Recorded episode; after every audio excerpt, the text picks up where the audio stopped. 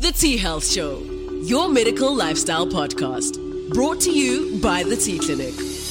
Good morning. I'm Dr. Mark. This is the T Health Show. And um, today's topic is about the T Clinic itself. We, we often get questions um, about how the T Clinic came about and exactly what it is that we do there.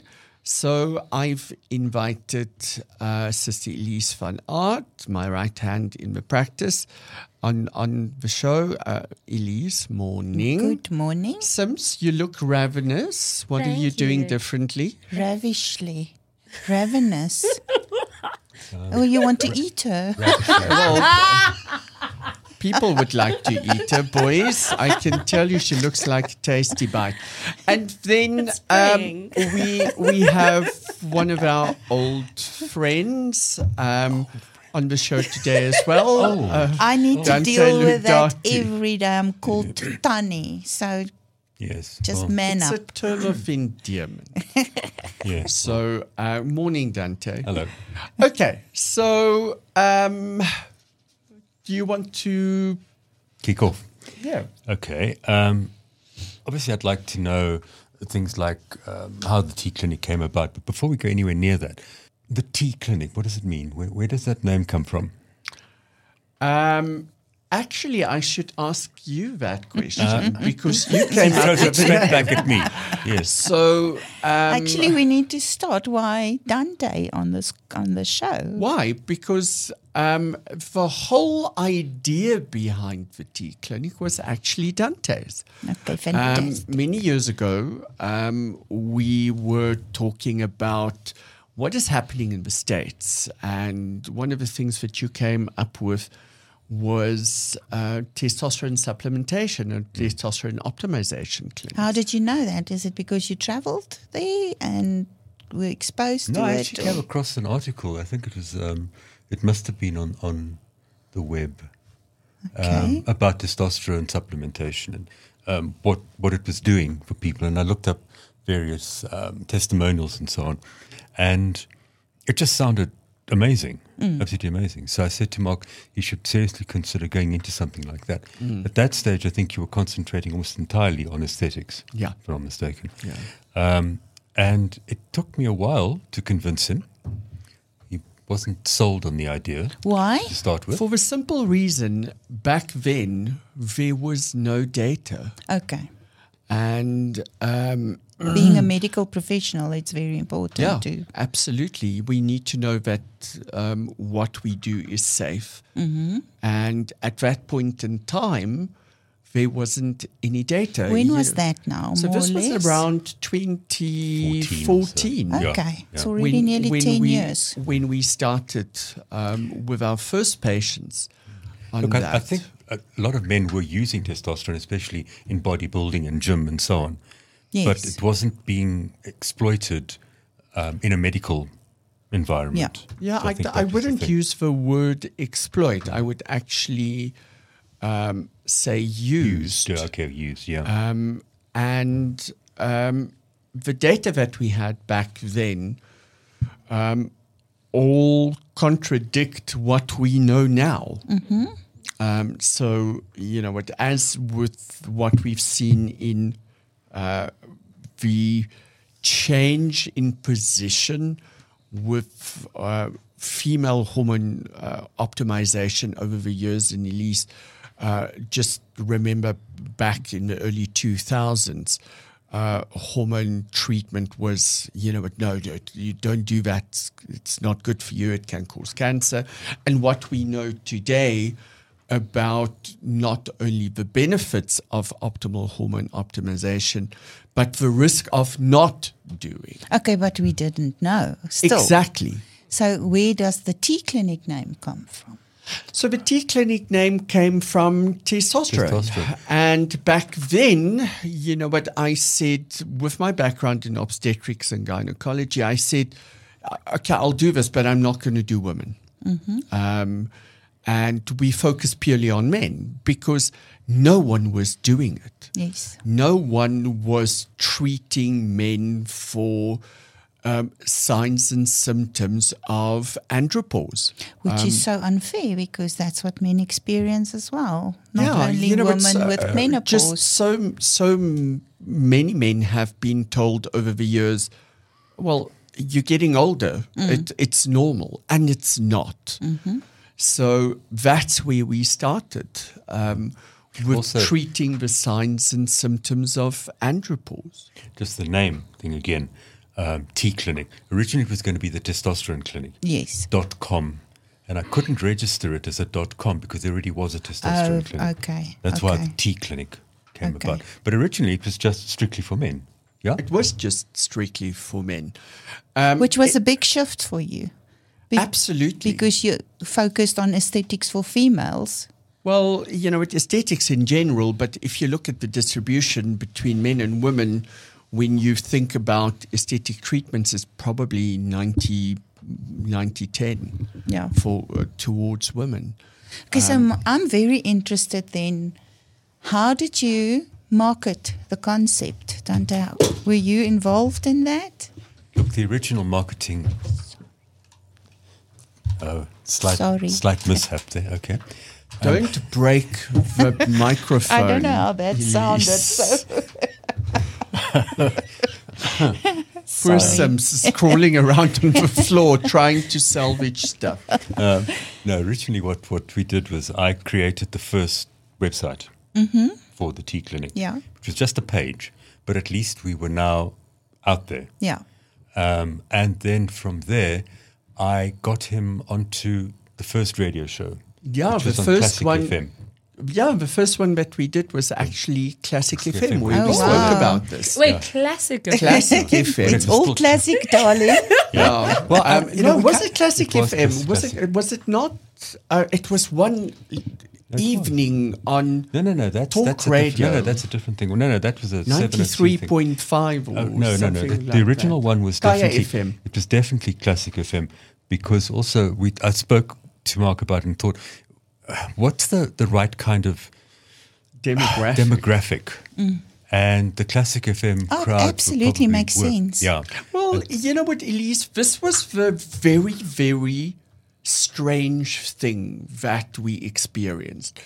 When, when we came up with a concept and when I finally bought in to the concept, our thought was that we're going to be treating men between the ages of 50, 55 Yes. and, and older. Yes. And you know what? Right off the bat, we started getting guys in their early 40s. Yeah. And, um, then it became um, even younger, men of 30 that had fatigue, um, decreased libido, erectile problems. Um, you know, what, just that general lack of performance in the boardroom, in the bedroom, and on the sports field. I always said, um, you know what, if you get to your 50s and you're sitting in a board meeting and you have this young yap wannabes there, they look the part, they have the energy, they're hungry, they want your job. How do you compete with it? Yes. Because you can't. Um, and suddenly, when we saw the power of optimal levels of hormones, um, you know what, the 50 year olds started kicking ass because you have all the experience and you get your zest back, you, your motivation, your drive, your energy, your overall performance just put you onto the next level. So we our focus was on your guys in executive positions. Um, managing their life, their well being, and ultimately quality of life, Yeah. which started to decrease. And, you know, it's so many of us of, of my generation and um, your generation and Dante's generation are there. You know, what you're at the pinnacle of your career, but, you know, what everything that's happening, it's, it's exhausting um, you know what you barely scrape through and then you have young yuppies that um, are hungry, and you know what? You can't piss against them. No, it's interesting because I think um, the one thing we also got to bear in mind in those early days, we were, in a sense, well, Mark, not we, um, were pioneering. Mm, Absolutely, just- that was my there next question. There was no, no one else doing no what one, you no had one did ventured what we into. did. Yeah. And um, the very interesting thing is we learned through experience, and then data started becoming Available, accessible. yeah, yeah. And it was so gratifying to see what we've been doing and what we've been saying and seeing is now starting to be validated in medical journals and peer review articles and studies that came out.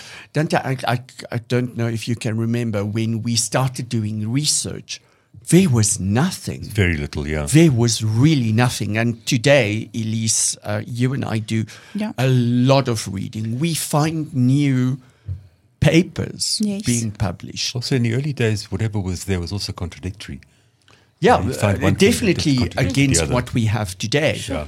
Um, you know, it, uh, I, and and this is, I think, what, what puts the T Clinic in the forefront of what we do in South Africa. You know, I almost want to say that we are a couple of years ahead of people that do what we do or people that try and copy us. Um, because of our experience in, in the field and the amount of research that we do on a daily basis. Um, in 2014, the biggest fears about testosterone was the impact that it has on cardiovascular health, that it is detrimental to cardiovascular health. Yeah. Um, and it was seen as a kind of second line treatment only for sexual dysfunction in the form of low libido. Um, it, the stigma of testosterone, men and muscles, um, you know what, uh, and, and that's been disproven. We know the uh, benefit that it has on prevention of type 2 diabetes, on uh, prevention of cardiovascular disease, of cognitive decline, um, you know, the prevention that it can have, or the preventative role that it plays in prostate cancer, specifically, where back then it was, oh, you need to be careful of testosterone because it can cause prostate cancer. It doesn't. It actually protects you against it. So But how did you get then- around that controversy in those days? And I'm talking 2014 to whenever the new studies was released. When there was a new study, we spoke about it. Yeah. Um, you know what? Um, our previous uh, host of a show uh, before Sims took over was um, Chris Avon Smith. And back then he was with Radio Today, which was uh, well listened to. So we did a, a lot of talks on radio. I always said that we have a solution to a problem that men don't know that they have. And our job was to create awareness around the benefit of optimal hormone balancing. And throughout the years, you know, but that's expanded into our females. And in our practice now, our distribution is 50 50. Um, for instance, yesterday we saw three new female patients, Yes. but the day before we saw three male patients. So, um, you know what, the, the amount of knowledge that we now have about the essential role that hormones play in aging is uh, phenomenal. You know, with the amount of data out there. Delaying aging. Yeah. Yeah. I always say that people forget our biological lifespan. I'm going to ask some Piwe. You know that answer. I think so. Yeah. Simply, I hope I can say the right words. our biological age is what? Uh, I would say 40 Yeah, max. about thirty-eight. okay, cool. Um, guys, just just think about it. Um, you know what? When I was in my teenage years, someone of sixty was old. oh, yes. Um, now, um, you know what? Just you- look we- at me and Dante. Speak for yourself. We're not old. Just so 80 is the new 40. explain biological age. So, biological lifespan is your estimated lifespans if you were living the way that you uh, were born in the wild. So, um, if we look at uh, small little rodents, uh, I think it's lemmings, they, they might have a biological lifespan of a year. Now, put them into a very cushy little uh, habitat and they might live two years. So the longest living mammals are actually bowhead whales um, that live up to 200 years. Uh, your other whale species can live up to 70, maybe a little bit longer than that. But that's the mammals, hey? That's the mammals. Elephants are the only uh, living mammal, uh, terrestrial mammal, that lives longer than humans, and they live up to 52. Um, so uh, just think about a dog. If we think about a dog, uh, you know what, a big dog will live up to 10 years. And then, you know what, they've, they've reached a, a, a great age already for a big dog. But a small dog might live longer. Cats, for instance, live longer. Um, so that's a biological age. So hormone levels play a, a, very important role there because hormone levels fluctuate over your lifespan. Um, when you're young, you don't have a lot of sex hormones, and as you get into reproductive years, your hormone levels start increasing, and then you have a limited lifespan there at the top, and then it starts declining again. But that decline in hormone levels is what causes the diseases of aging.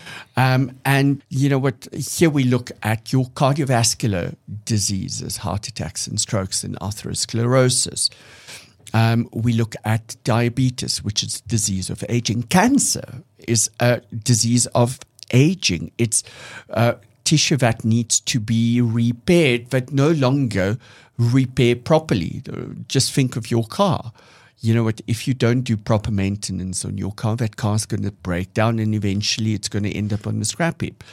Um, so, but that's where hormones play a role, and and you know what? That's what people tend to forget. Hormone levels have a natural decline. So, by keeping them optimal and balanced, and this is the key, it's all about balancing. When you when you have optimal balanced hormone levels, you you delay the onset of age related diseases. Um, and we see that very clearly in women, for instance. Elize, um, we, we know that when estrogen starts to decline, um, postmenopausal women have a 20% higher incidence of cardiovascular disease versus women who have optimal hormone levels.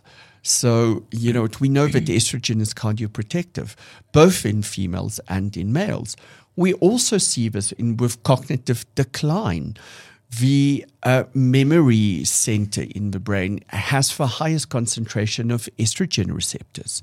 So, as estrogen starts declining, you know what, um, you're not stimulating that formation of hormones.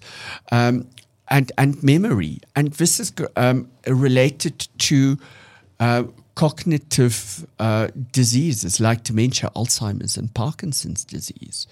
Um, never mind, um, we need to understand that all your hormones, and there's over 50 of them, and, and I think we've discovered a couple of new ones recently. Um, I can't even pronounce them properly. Um, but all of them are linked with one another. And if one goes out of sync, it's it's like something in your car breaking. The engine is still going, but the performance of a car starts to decline, and that leads to other problems, and eventually, you know, the whole thing breaks down. We can hear how passionate you are and how knowledgeable you are. But we need to get back to the questions Well, of where So we were. okay, Where well, we um, well, yeah, kind of. Where were we? Um, so, you, when you first started with the T clinic, you treated men for issues like low libido, erectile dysfunction, that kind of thing. Energy, motivation, fatigue. So then, from from administering testosterone and so on, you you expanded and went into hormone balancing. What what made you do that? I mean, what was how how what motivated you to do that? Well, Dante, actually, the very first thing um, that we realized in the research that we done is that you cannot use testosterone on its own for one simple reason it's a cascade. And I always use the analogy of um, if I if if your body is a factory that makes a product, and suddenly um, you get that product for free, what are you going to do with your factory? It doesn't make sense to keep the factory going, so it switches off. Now, hormone systems work with positive reinforcement and negative feedback. If there's a lot of hormone, it signals the control center, which actually is your hypothalamus pituitary axis, to stop making a hormone. So, um, if I artificially elevate a hormone, your body is naturally going to switch off right at the control center. But very few hormone systems only has one hormone. If we look at the hormones involved in your sex hormones, testosterone, estrogen, progesterone, there's five different hormones, starting with um, gonadotropic hormone, uh, which stimulates your pituitary gland to release other stimulating hormones. Um, so that whole axis gets shut down. But then you start creating imbalances in other systems because they're all dependent on the control center, which you are now suppressing. So that's where the concept of hormone balancing started. You cannot use testosterone on its own, it has effects in other systems. One down the line, for instance, from testosterone is um, you're going to convert or aromatase more testosterone into estrogen. You're going to reduce testosterone into DHT, dehydroxytestosterone. And those are psychoactive as well as other effects, not only just on the brain, but in other tissues. And from that, um, you know what, we realized that we need to balance. And then we started treating sexual dysfunction.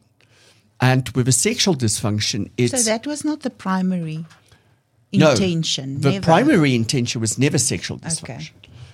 But we saw the benefit of treating um, sexual dysfunction with optimal balancing of hormone systems. So, Elize, um, and we've spoken it, uh, about that um, the last time that we spoke about the treatment of erectile dysfunction. Yeah. Uh, 90% of erectile dysfunction is actually psychological.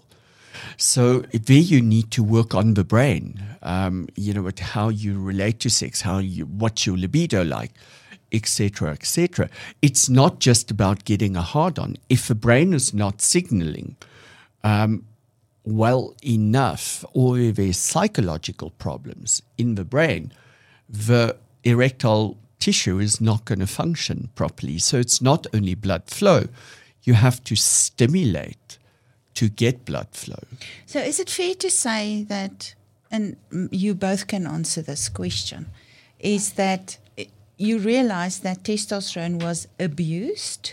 Oh, absolutely, and that and then one of you the wanted a more safe, ethical Yeah. way of Yeah, yeah, yeah, yeah. managing patients. Yeah, you know what, Elize? One of the things that I continuously ranted and raved about um, in those days, and you know what, I think I've calmed down because I, I, I don't think you'll change the narrative, is that testosterone is freely available. You stand on the corner outside of a gym and two trainers um, is going to offer you testosterone. Oh, you, you, you need to do this if you want to build Yes. muscle. But what they don't understand is the physiological um, and endocrine dysfunction that testosterone can cause if you don't know how to use it properly. But there's also the question of quality. If you get something from in- a train on the corner, it, it, It's you know, black dodgy. market products, Yeah. um, and it's not registered. So number one, it's you're buying a contraband product. You might as well buy heroin. It's it's the same thing. Um, so it's not a class one uh, narcotic um, or a banned substance. But for instance, um, in Australia, uh, testosterone, growth hormone, uh, human chorionic gonadotropin, all of those are banned substances. If they catch you with it, they will prosecute you um, for having an illicit substance Yeah. like cocaine. Um, I, it was very interesting. The other evening, I was flicking through um, uh, the channels and I got to something called um, where a woman came in through customs and um, she had human growth hormone in peptide form in her bag. And um, it's a controlled substance in Australia. And she, she was arrested and um, not only given a fine, but she actually did jail time Sure. for Sure. for doing that. So these these medications, it's medications, it's prescription medications. So it can only be given by medical practitioners. So that's one of the big things that that we try to dispel is yes, there are benefits to these things, but you know what, they are prescribed products. You can't you can't sell them. They need to be prescribed. Mm. In a responsible manner. Absolutely, and used in a responsible Yeah. manner. One of the biggest problems that we started seeing with our patients, and especially the younger patients, um, they were in their early 30s or late 20s, and they used testosterone in their teens and in their early 20s. They look amazing, you know, with beefcakes on steroids. Um, but they came in with infertility, erectile dysfunction, and psychological and emotional Absolutely. problems. Yeah. So, uh, you know, at, at one point I decided if anyone is under the age of 40, I don't want to see them because I know where it's coming from. And trying to to fix that problem is is incredibly difficult. But we do. We do, yes. I, I always equate it to Eskom because we're all aware of Eskom. So if we have a power surge, when the power comes back on after load shedding, if you're lucky, you know what, um, it's only your TV or one of your appliances that blows out. If, if that power surge is big, it's going to be your DB board. And if you have a solar flare, it's for transformers. And but you know, it's so what they do with using anabolic steroids um, in conjunction with high doses of testosterone, um, it's like frying the system. They literally break the system, and then trying to fix it is incredibly difficult. Yeah. I, I think um, we should bring just Elize into this now. I was here all the I know, time. but this is now going to focus on you. Um, I think it's fair to say that the the the female sexual side of the of the clinic really kind of expanded and blossomed once Sister Elize joined. Um, would you like to maybe comment on that, before or Mark? before um, Elize comes in there. Hmm. Um, Elize, when did you join me in 2019? hey? 2020. 2020. Okay. So actually, um, what happened? Um, you and I were already in negotiations. No, Well, no, no, no. no, we, no. we started negotiations. But in 2019, there was a consensus paper. And Elize and I love consensus papers Yeah. because it's an unbiased um, uh, research that was done. Consensus paper that was published on female hyposexuality uh, desire disorder That's right. um, which is actually low libido in women. And the consensus showed that testosterone is the best way to treat this, but not any testosterone, injectable testosterone. And you know what? That's what started with me getting females back. Um, Because the males, practice. I remember you told me the husbands referred the woman, But- but, yeah. their partners. But what attracted you to joining the T clinic, Elize? Oh, I think it was an instant connection with Dr. Mark. No, let me go back. But there was a connection though, because you guys met. Yeah, what I did is I became aware of him um, doing certain procedures, specifically PRP for erectile dysfunction. Explain PRP. PRP is platelet-rich plasma, where we inject it into the penis to rejuvenate p- erectile tissue. And I worked for a company where we brought in those devices. And then, obviously, through marketing, etc., I wanted somebody to train some of my clients how to do this procedure. I and will never forget the first doctor that I trained for you. It was the head of urology department, Prof. Chetty. yes. Do you remember that? Correct, in Durban. Yeah. So I met Mark at the airport in Durban, and um, we we just knew there was, you know, there was a connection, Yeah. and um, after that we kept in contact a little bit, once a month, maybe whatever, on the on the idea that he wanted to buy product from me. Yeah. And then he called me one evening and he said, yeah, he needs to expand the clinic and he needs a nurse. And I said, that's why you called me. But my background is also gynecology, urology. So I want to get the message across. Don't ever think that what you've done yesterday or 20 years ago doesn't have an impact on how your career may be expand in the future. So, you know, but there's such a great synergy um, between the people that work in, in the practice. So, Elize um, brought the female side back into the practice because how many years were you a, a scrub sister for Euro, Sure. Euros, gynaes, urogyneical procedures? So, and then how many devices did did you bring into the market specifically for the urogyne side? Yeah. Um, and and that's that's what got, um, I think, especially our female side um, going. And then we started looking at um, treating menopause because menopause is such a debilitating condition, not only because of its symptoms, but of the sequelae of uh, what happens when your hormones go out of whack. Um, and one of the biggest messages, Elize, I think that we wanted to get across and still trying to get across is it's not just the symptoms of menopause that we treat, it's what happens when you do not Yes. treat menopause. Yes. The heart attacks, the strokes, the diabetes, the weight gain, the cognitive decline, the osteoporosis, mental the, cancer. Um, you know what? Uh, and, and those are things that people never spoke about. Yeah.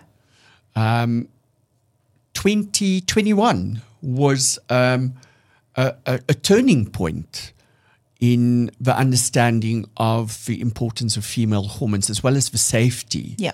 Uh, with the publish, uh, publishing of the um, uh, consensus and statements uh, regarding the Women's Health Initiative It's actually study. very fresh because July 2022, it was peer reviewed, that study. yeah, but then study came out in 2021, and then last year it was, was peer reviewed, reviewed, yeah. yeah. And that was what gave us the, the oomph to say, listen, we are right. What we're doing is safe, ethical, etc., Yeah. etc. Again, when we started um, treating women, there was very little data, and Yeah. the data was actually very contradicting. Yeah.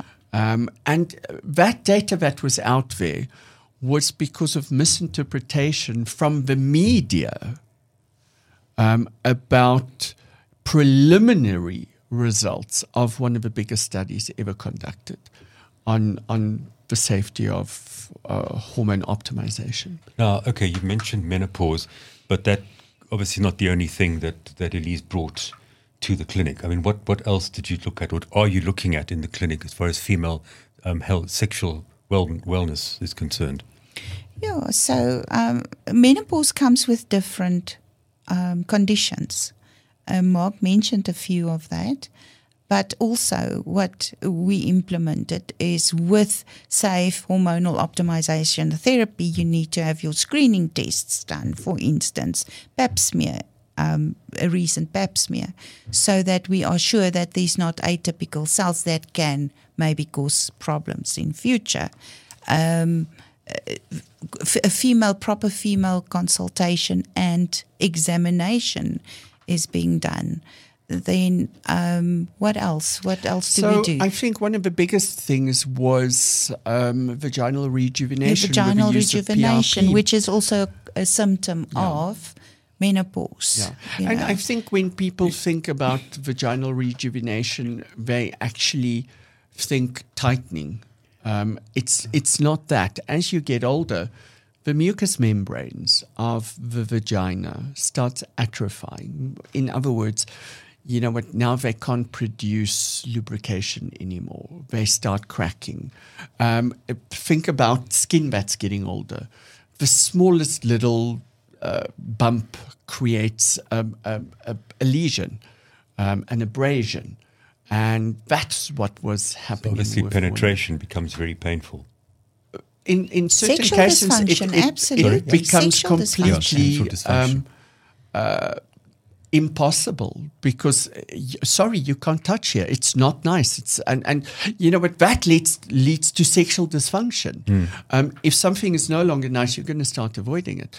But one of the other things that uh, was a breakthrough for us Elize when you were still with new angle was the use of PRP in treating anorgasmia and um, Absolutely. stress incontinence. Yeah. Just explain women. anorgasmia. is where a woman is unable to reach an orgasm through penetration or stimulation. So that was one of our biggest, and we did a podcast with this patient, at, still at the old studio, where she said she's been married for 22 years and she never reached an orgasm. And through PRP, which we call Renew Shot, we enabled her to learn to get an orgasm. Yeah, I, I back- remember. Sims, do you remember the show called uh, uh, "The Female Journey to Orgasm"? Yes, I do. Um, where we actually, uh, you know, but for guys to ejaculate, you have to orgasm. For women, orgasm is a learned experience. It's Yeah. something that Elize taught me, is that women have to learn how to have an orgasm. Yeah.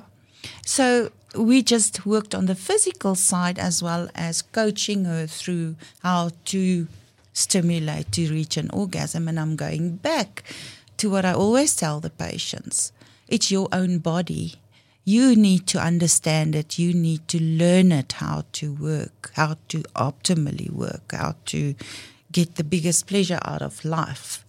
And that's part of the journey through um, the T clinic that we work with women. So what I've what I've kind of picked up here is that there are kind of major differences, and maybe this is stating the obvious, uh, major differences between treating men and women at the clinic.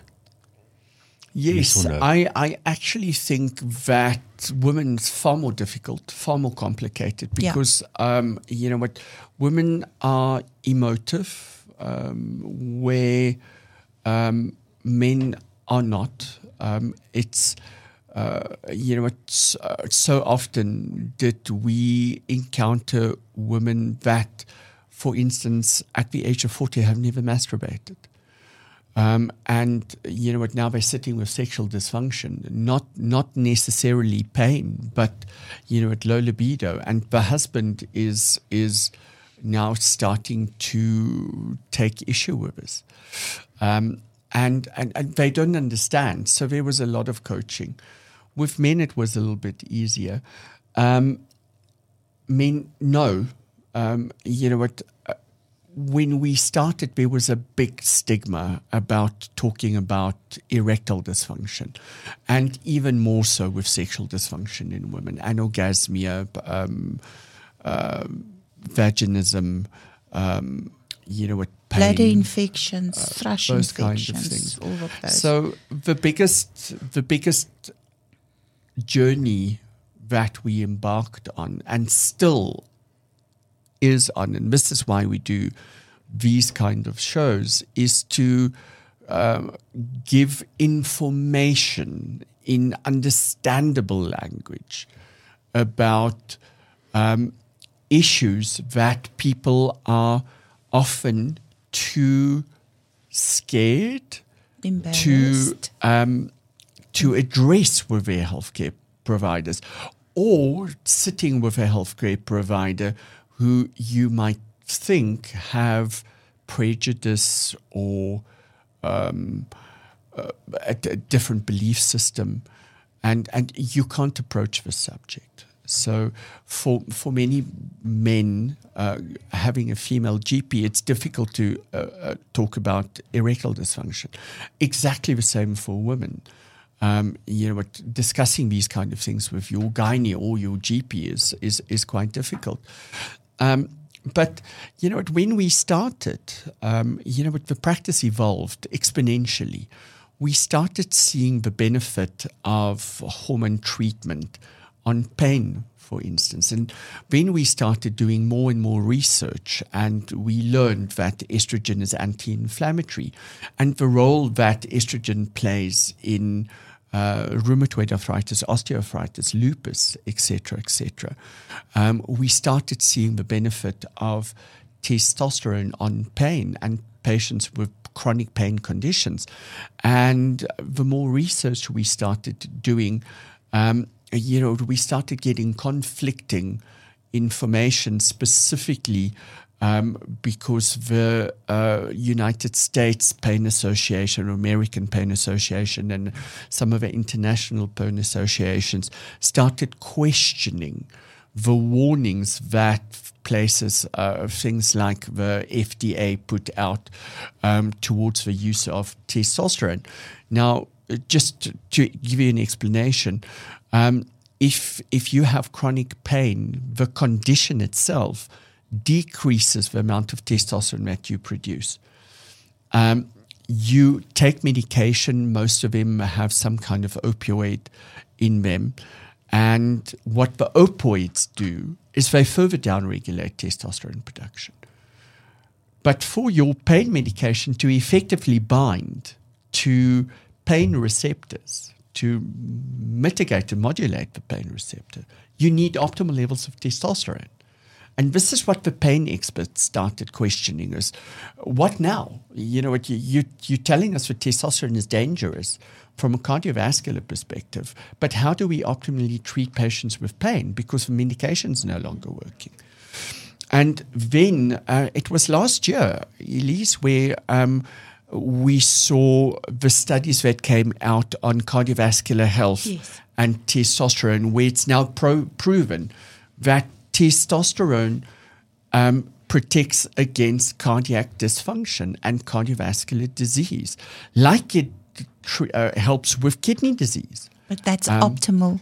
not- Optimal, optimal not, balancing. not over testosterone. Yeah.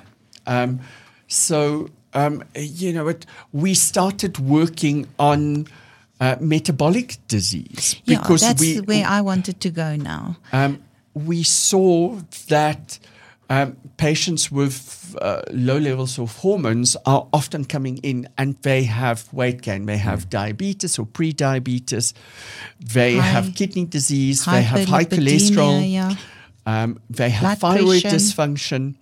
Um, Now so that's, that's sorry, I'm interrupting. But now that's one of the areas that you've really kind of started exploring uh, uh, is the the weight, the weight aspect, the weight gain. Is it not at the clinic? Yeah, yeah, yeah, yeah. Yes. You know what? Um, what if we look at the pandemic of weight and obesity? Um, you know what? We we looked at the statistics.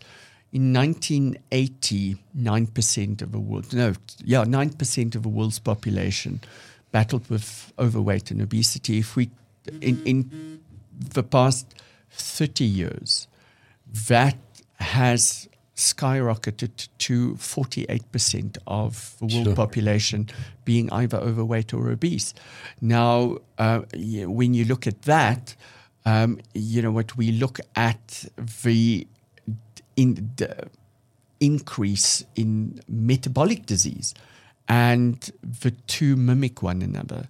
So, you know, what metabolic disease was something like 5% of the population, and suddenly we're sitting with a population of 46% of people with metabolic disease. But it's that, it, it's directly linked to obesity. One of the other big things that we worked on in the practice was gut health. Yes. Yeah. Um, because um, But it's interesting how everything just followed the next thing. Yeah. Um, It's all linked. it's is all it not? Yeah. totally linked. Yeah, and yeah. if you don't, if you take one cha- uh, one um, thing out of the chain, what do you call that thing? Element? No, no, yeah, no, a ring. What do you call it? one link. The One link out of the chain, then everything falls flat. So we holistically treat patients not only with Yeah. testosterone. I think that's the right word that you've used is holistic. Yeah, it's always been a holistic approach to well-being and quality of life. Yeah. You know what? I'm I'm of the conviction. It's not only a belief; it's a conviction. Um, what is the use of being alive if it's not good? Um, you know, so I always finish my consultations with uh, the following questions. If I ask you to rate your physical well being out of 10, how would you rate it? And here we look at weight, energy, uh, pain, strength. Um, and then um, mental well-being.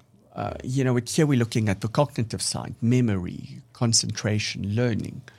Um, we look at the mental side, depression, anxiety, mood swings, irritability, and higher function, motivation, drive, libido, sex drive. Um, you know, it, how good is that? And then the the nice one is the self esteem. yeah. That makes them think. Yeah, I, I think I always tell them, sorry, this is an unfair question to ask, but score your self esteem out of 10. And every time I was asking that question, I answered myself. And you know what? I was, I'm, I'm successful, I'm fairly fit, I'm not an Picasso to look at. But my self esteem was a six. Why? Because I sat with a, a little bit of abdominal um, adiposity. I wouldn't say I was ever fat, but you know what? It made me feel uncomfortable, and that had a negative effect on my self esteem. And like what exactly like what he did to me this morning. He called me obese I didn't because call of you my obese. because of the fat around my tummy. Yeah. Well, you implied it. Yes. So, um, and So then, now your self what, esteem we- is two. Gone. we we also started working with IV therapy, bespoke nutritional optimization. Yeah. Um, we work very close with our good friends at the Compounding Pharmacy of South Africa, and Divya Naidu, who's often on the show, has been one of my mentors for almost 20 years. And, um, you know, understanding functional medicine um, where you don't treat disease, you optimize function. So when you walk into your GP, you are sick. You don't feel well. Your energy is poor. And all you want from the GP is make me better. And you know what? He prescribes medication that treats the symptoms. So here's a painkiller. Um, you know what? Here's an antibiotic. But and you go home and you only go back to your practitioner when you're sick again. With our practice, it works completely differently. People come in feeling bad and men may come back because they're starting to feel better.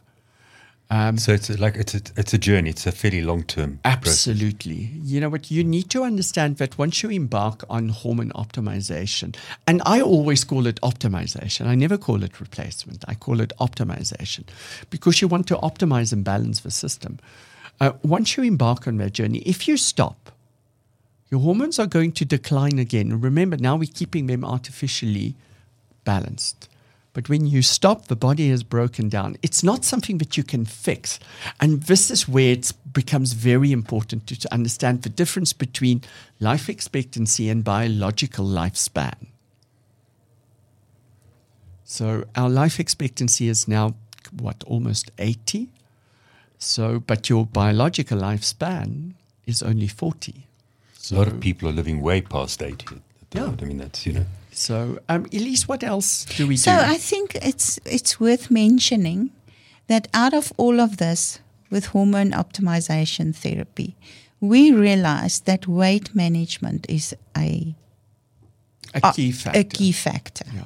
Because as soon as you start treating your metabolic disease, you can change the lifestyle to and to get the patients motivated, etc., to start losing weight. Yeah. So that is something that we embarked on as well. Yeah. Um, I- I- successfully, actually. very successfully. We have patients in our practice that in one year lost 40 kilograms, and it's not just one patient, Yeah. it's uh, uh, Through lots the of yeah, patients. yeah.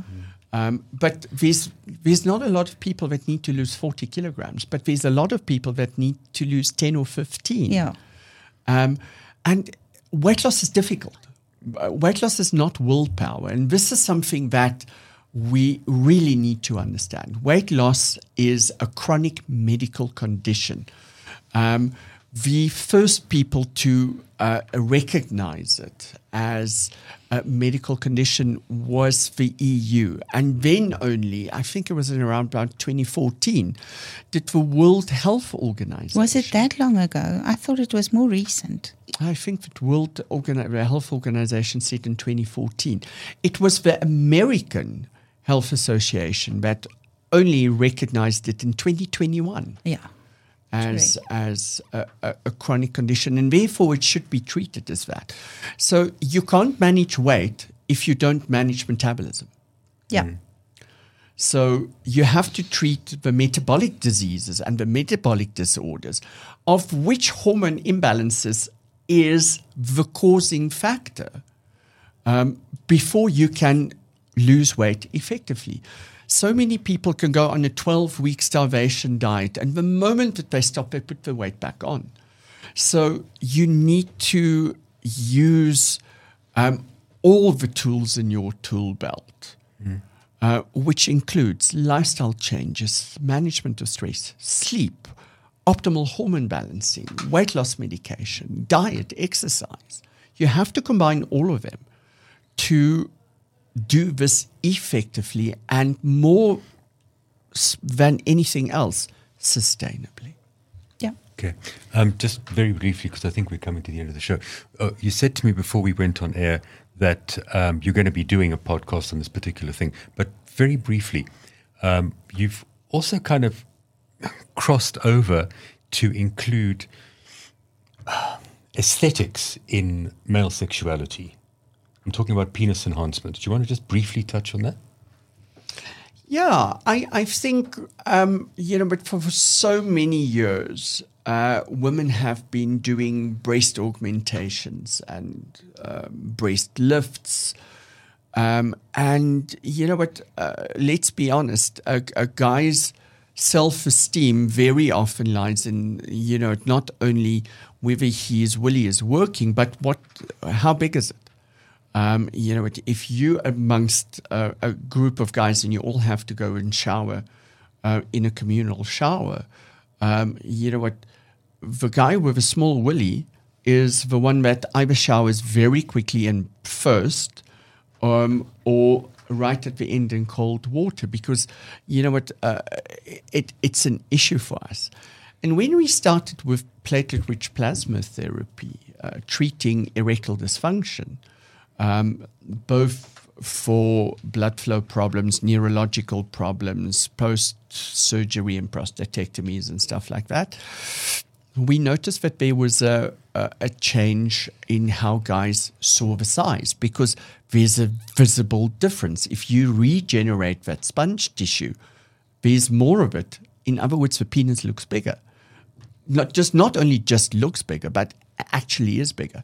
And then, you know what, we were um, asked to join an international study um, on erectile dysfunction where we used bioelectrical stimulation, which was specifically uh, formulated for treating erectile dysfunction. And you spearheaded that, that part, Dante. Yes. Um, and we also saw a, a, a definite increase in girth um, of, of the penises. Again, it's regeneration of tissue. So, as an aesthetic practitioner who deal with um, tissue fillers uh, on a daily basis and have been doing so for, for many, many years, um, you know, what we looked at enhancement of penis size um, through use of tissue filler. And it's something that, you know, what uh, Sister Elize and I have really become quite experts in. if I have to say so comfortable, myself. yes. Um, you know what? Very pleasing for both you and I. Very what? Pleasing. dirty In what way? Explain.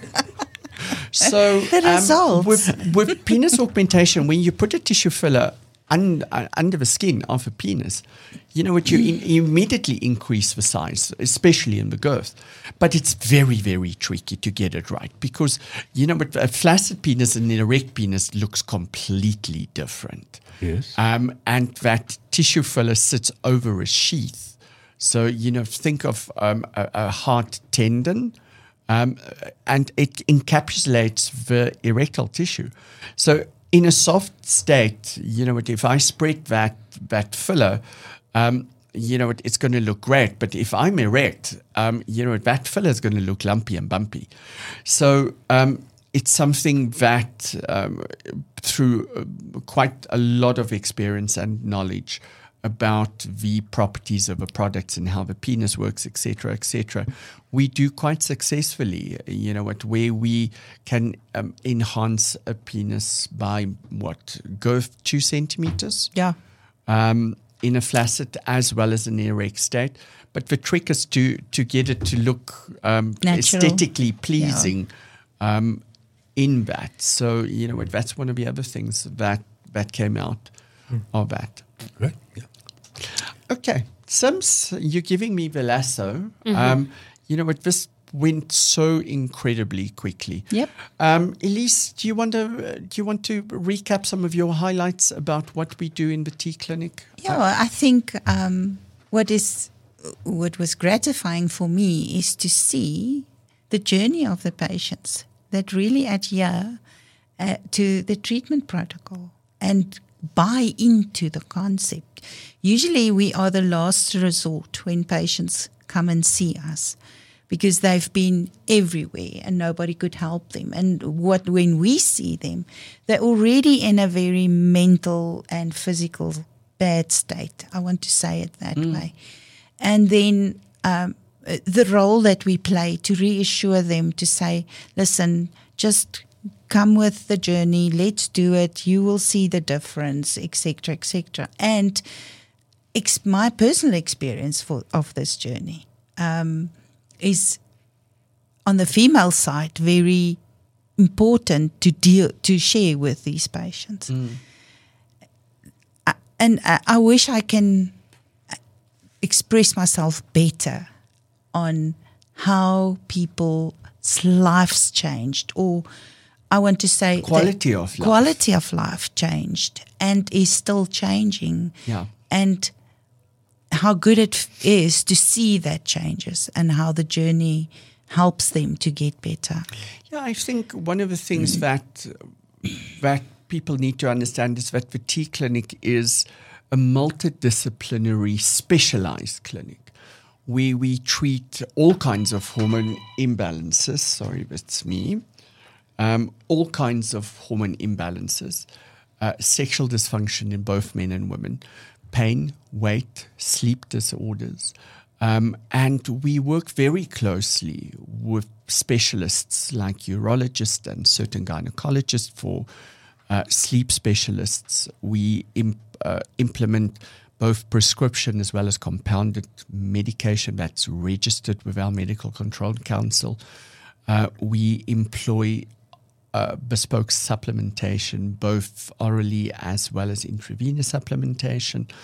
Um, and you know what? It's it's all about creating physiological balance in in systems and then optimizing them, giving you better well-being and ultimately quality of life. Um, I, I just think, um, just from, from my, my perspective, there's just been such an extraordinary kind of expansion in, in the T clinic from when it started to what's being offered now that is really fairly mind boggling.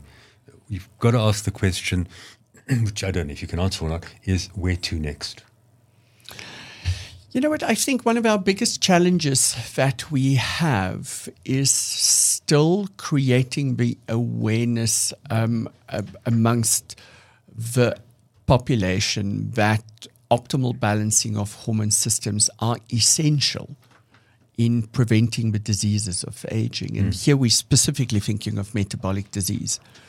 I um, want to interject here. I think the expansion is not on the charts charts now. We still have so much to do. That's what I'm saying. You know, where to next? Yeah, yeah. There's so many people needing this. Yeah.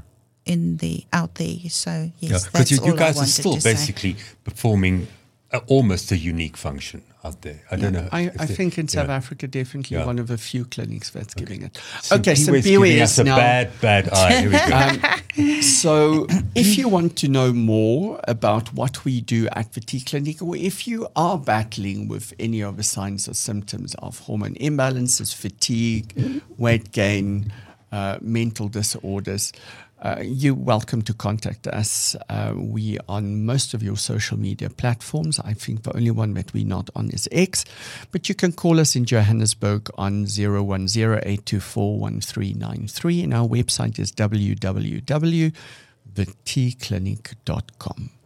Until next week, where we will be discussing what are we discussing next week? What's next week's date? Know. Okay, something. We'll discuss something next week.